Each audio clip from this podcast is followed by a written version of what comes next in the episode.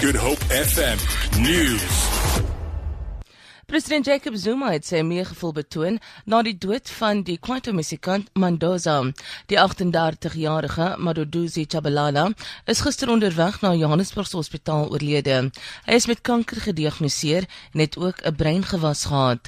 Die president sê in 'n verklaring: "Suid-Afrika het een van sy pioniers verloor wie se musiek oor ouderdoms en kultuurgrense heen strek." Hy het sy meegevoel teenoor Mandoza se vrou, familie en aanhangers uitgespreek. Die Universiteit van Kaapstad het aangekondig dat alle lesings en toetse vandag opgeskort is.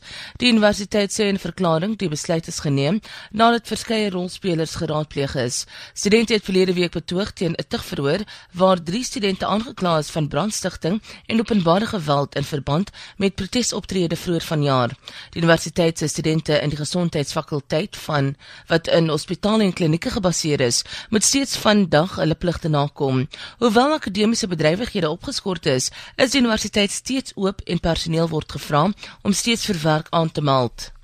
'n Nuusagentskap wat bande met die Islamitiese Staatsterreurgroep het, sê die mesaanval in 'n winkelsentrum in die staat Minnesota in die VSA is deur een van sy ondersteuners uitgevoer.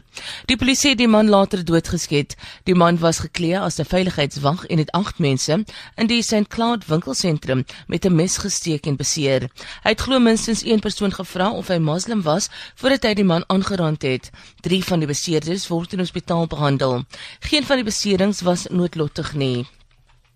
Meer as 10500 liter wyn is by vanjaar se Nederburg veiling verkoop.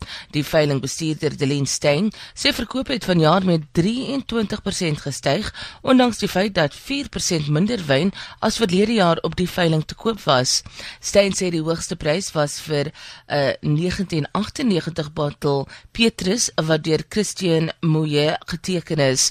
Sy sê die bottel wat deur die afslaer Anthony Bond geskenk is, is vir 70000 R1000 verkoop. Baan sê die ondersteuning van internasionale kopers is 'n sterk aanduiding dat daar 'n behoefte aan goeie verouderde Suid-Afrikaanse wyne bestaan.